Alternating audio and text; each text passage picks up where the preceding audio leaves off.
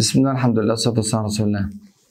النهارده بنتكلم على موضوع من الموضوعات اللي فيها خلاف كبير في كتب العقيدة وكتب الحديث.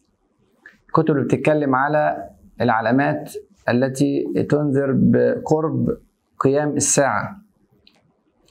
وهو ترتيب العلامات الكبرى التي تحدث قبيل قيام الساعة. الترتيب إحنا عندنا عشر آيات أو علامات كبرى بتحصل في آخر الزمان وهذه العلامات كلها تنذر باقتراب الساعة. فالنهاردة بنتكلم على هذا الترتيب. علماء مختلفين في الترتيب ده اختلاف كبير جدا جدا. يعني هتلاقي يعني عدة ترتيبات. فإحنا حبينا نقول طرح معين لرؤيتنا على هذا الترتيب. اولا في تقسيم لازم تعرفوه للعلامات اسمه عند العلماء يعني بيقولوا علامات كبرى وعلامات صغرى. يعني إيه علامات كبرى ويعني إيه علامات صغرى؟ هو اللفظ ده مش موجود في الأحاديث النبوية موضوع كبرى وصغرى. لكن هم العلماء بيعملوا تقسيمة أكاديمية عشان أنت تفهم الأحداث وتطلع على الرؤية وتقدر تحفظها تستوعب الأمور. فالعلامات الكبرى المقصود بيها هي العلامات العامة الضخمة اللي بتشمل على الأغلب معظم الناس. تشمل معظم البشر في وقت زمان حدوثها على الأغلب لأن في بعض العلامات ممكن ما تشملش الناس كلها زي مثلا خسف بالمشرق وخسف بالمغرب وخسف في جزيرة العرب فده محدود في الأماكن اللي هي اتحددت في الحديث يعني مشرق أو مغرب أو جزيرة العرب. لكن الدجال لا يترك مكان في الأرض إلا وطأها إلا مكة والمدينة ويحاول يوصل لمكه والمدينة بس ما يعرفش. الشمس من المغرب معروف شمس المغرب الناس كلها هتشوف الشمس من المغرب وهكذا. فدي علامات بتشمل الناس كلها بتبقى ضخمة جدا. والحاجة التانية اللي بتميز العلامات الكبرى إن هي بتبقى مخالفة للسنن. يعني فيها تغيير للسنن. ربنا سبحانه وتعالى وضع سنن لتسيير الأرض فلن تجد لسنة الله تبديلا ولن تجد لسنة الله تحويلا. مفيش لكن في هو شاء سبحانه وتعالى أن يكون في آخر الزمان في تغيير للسنن فتشوف الدجال بيعمل حاجات مش مع الطبيعي. عيسى ابن مريم عليه السلام بيعمل حاجات ما هياش متفقة مع السنن اللي إحنا درجنا عليها. يعني قرون طويلة في الأرض. كذلك موضوع الدابة اللي بتتكلم. أمور كتيرة جدا هي كلها مخالفة للسنن فديت برضو ديت حاجات ديت حاجة بتميز علامات الكبرى الحاجة الثالثه اللي بتميز علامات الكبرى ان هي قريبة جدا من الساعة. يعني خلاص أنت الدنيا بقى بتخلص. ممكن في تخيلي لما تظهر أول علامة من العلامات الكبرى يكون فاضل على الساعة عشرات السنين أو جايز 100 سنة وشوية. مش أكتر من كده. يعني لأن الأحداث بعد كده مذكورة بأرقام والأرقام ديت لما بتجمعها مع بعضها بتلاقي الدنيا إيه؟ الدنيا خلاص يعني في أحوالها النهائية. المقصود بالعلامات الصغرى هي علامات ممكن تحصل في أي وقت ممكن تحصل في أي زمن. ما هياش مستغربة عند اللي بيحصل عند الناس اللي شافوها على الأغلب. آه لكن الغرابة فيها إن الرسول صلى الله عليه وسلم قالها وهي لسه ما حصلتش. زي مثلا استشهاد عثمان زي خروج الخوارج مثلا زي انحسار جبل نهر الفرات عن جبل من ذهب. ده لسه ما حصلش بس هيحصل. لكن ممكن في أي وقت من الأوقات يحصل إن الناس تكتشف جبل ذهب فده شيء غريب لأن الرسول صلى الله عليه وسلم أخبر به قبل أن يحدث. دي من نبوءات الغيب عند الرسول صلى الله عليه وسلم. وقد يكون حدث كبير لكنه بعيد قوي عن الساعة. عشان كده ما اعتبرش من العلامات الكبرى. زي انشقاق القمر مثلا. حصل في عهد الرسول صلى الله عليه وسلم هو حدث ضخم وكبير. الناس شافت القمر انشق ناحيتين واحدة على جبل واحدة على جبل تانية بعد أن أشار الرسول صلى الله عليه وسلم إليها. حدث ضخم جدا. لكن بعيد عن الساعة نسبيا فما اعتبرش من العلامات الكبرى للساعة. بالإضافة طبعا أن الرسول صلى الله عليه وسلم ذكر العلامات الكبرى في حديث واحد. قلناه في حلقة ماضية اللي كنا بنتكلم فيها على الدخان وهعيدها لكم هنا عشان تستوعبوا أو تعدوا مع بعض العشر علامات. روى مسلم عن حذيفة ابن أسيد الغفاري رضي الله عنه قال اطلع النبي صلى الله عليه وسلم علينا ونحن نتذاكر. قال ما تذاكرون؟ قالوا نذكر الساعة.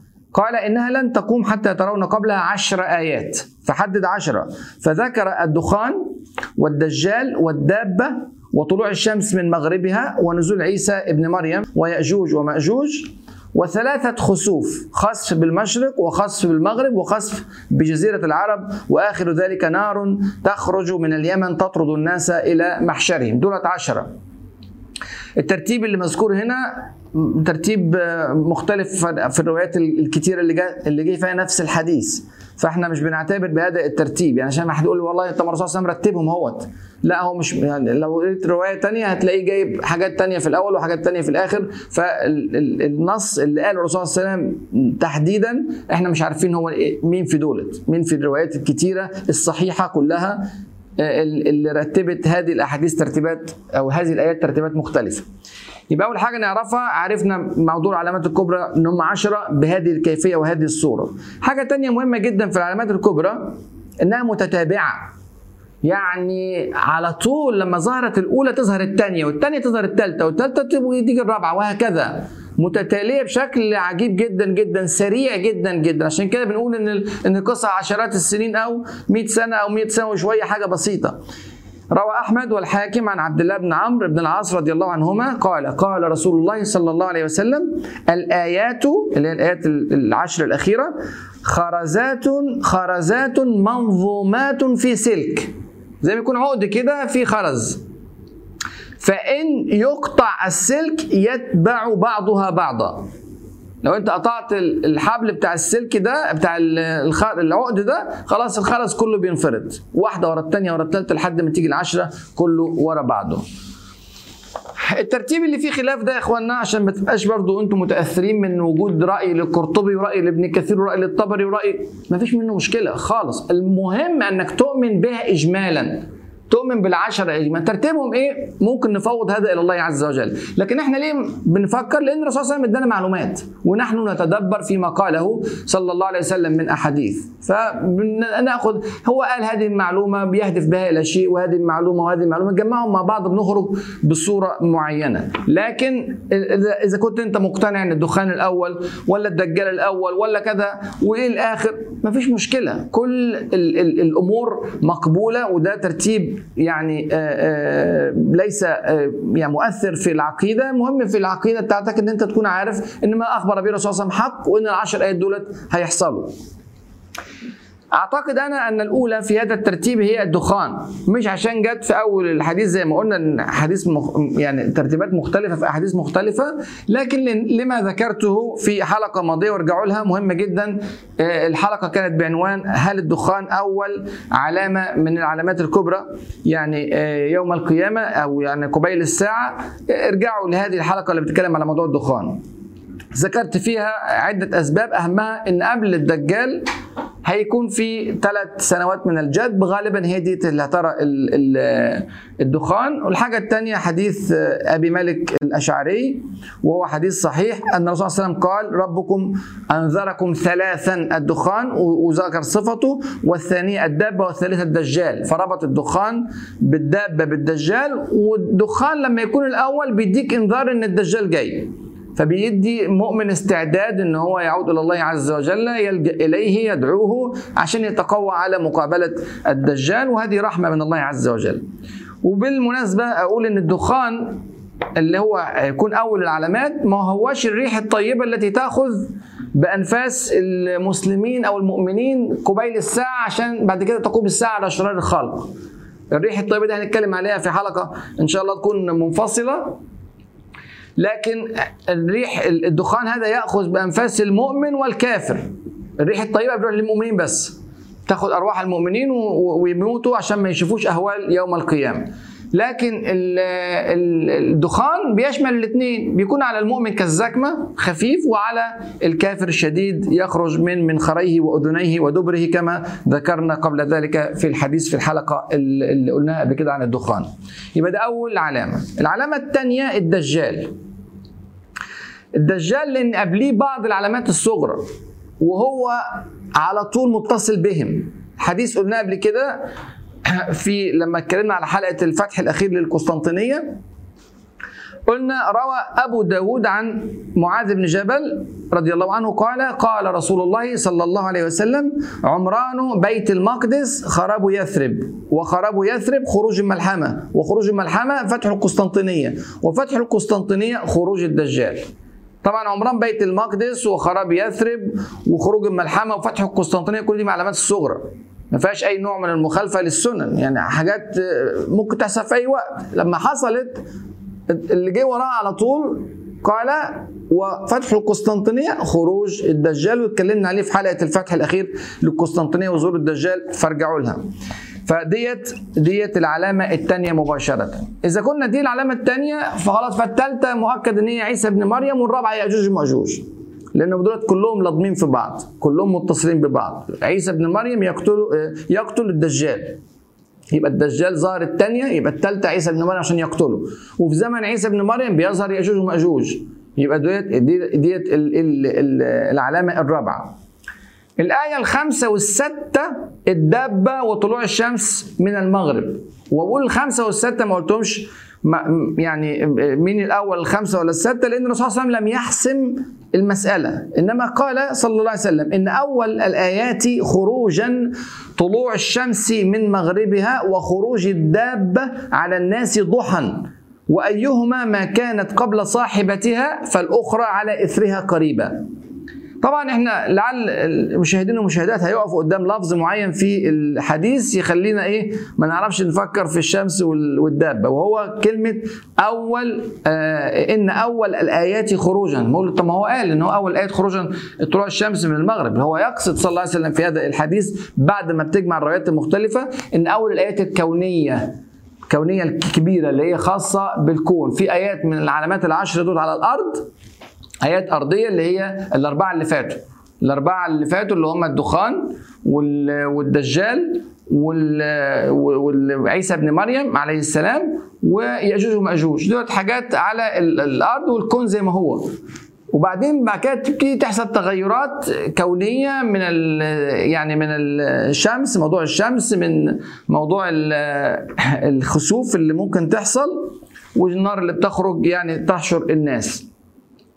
فأول العلامات الكونية هذه هي خروج الشمس من مغربها. ما أقدرش أقول إن أول الآيات مطلقة طلوع الشمس من المغرب. لو كان ده فعلا يبقى الدجال وعيسى ابن مريم هيجوا بعد طلوع الشمس من مغربها. وإحنا عارفين كلكم حافظين طبعا إن الشمس لما تطلع من المغرب يغلق باب التوبة. يعني محدش كافر ينفع يبقى مؤمن ولا حد مؤمن عاصي ينفع يتوب من معصيته. بعد طلوع الشمس من المغرب. طب لو كان طلعت قبل الدجال وطلعت قبل عيسى ابن مريم يبقى أهل الكتاب مش هيؤمنوا بعيسى ابن مريم وده مش مش صح لأن موجود في الأحاديث إن هو هيؤمنوا بيه وإن هو يضع الجزية وكل الناس بعد كده لا يقبل منها إلا الإسلام. ففي ناس هتسلم وفي ناس هترفض وهيكون في حوار في هذا الموضوع. وموضوع الدجال نفسه في ناس هتثبت على الإيمان في ناس هتخالف في ناس هتستشهد في يعني في في أعمال في في ما زال الكتاب مفتوح ما زال باب التوبة مفتوح ما زال باب العودة إلى الله مفتوح. فلازم تكون نفترض إن طلوع الشمس من المغرب هيكون متأخر عن الدجال وعن عيسى ابن مريم عليه السلام. يبقى ده ده بالنسبة للخامس والسادس. الحاكم بيقول إن الدبه الأول قبل الشمس. وطبعا دي قضية استنباطية. بيقول إن الدب الأول عشان تسم المؤمن والكافر. تقول للمؤمن أنت مؤمن والكافر أنت كافر. على على أساس يرتدع الكافر عن كفره والفاسق عن فسقه قبل أن تطلع الشمس من مغربها وعلى فكرة الفرق بينهم يعني زي ما قال الرسول صلى الله عليه وسلم وخروج الناس على الدب ضحى يعني ممكن يكون الضحى اللي بعد طلوع الشمس من المغرب مباشرة أو العكس. الضحى يكون النهارده والشمس بكرة تكون طالعة من المغرب. يعني فالموضوع قريب جدا 24 ساعة يكون الاثنين الاثنين خلاص ظهروا. السابع والثامن والتاسع الخسوف اللي هتحصل.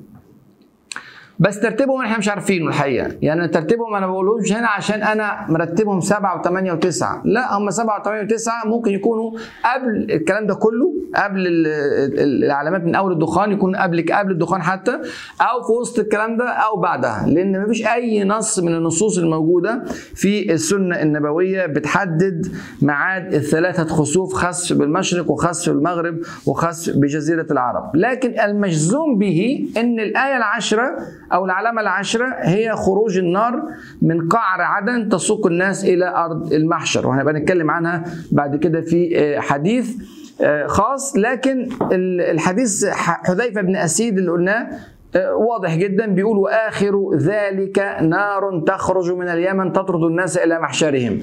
آخر نار تخرج من اليمن. يبقى ده هو هو حدد صلى الله عليه وسلم إن دي آخر علامة من من العلامات. طبعا من الجدير بالذكر ان نتكلم على موضوع الريح الطيبة برضو.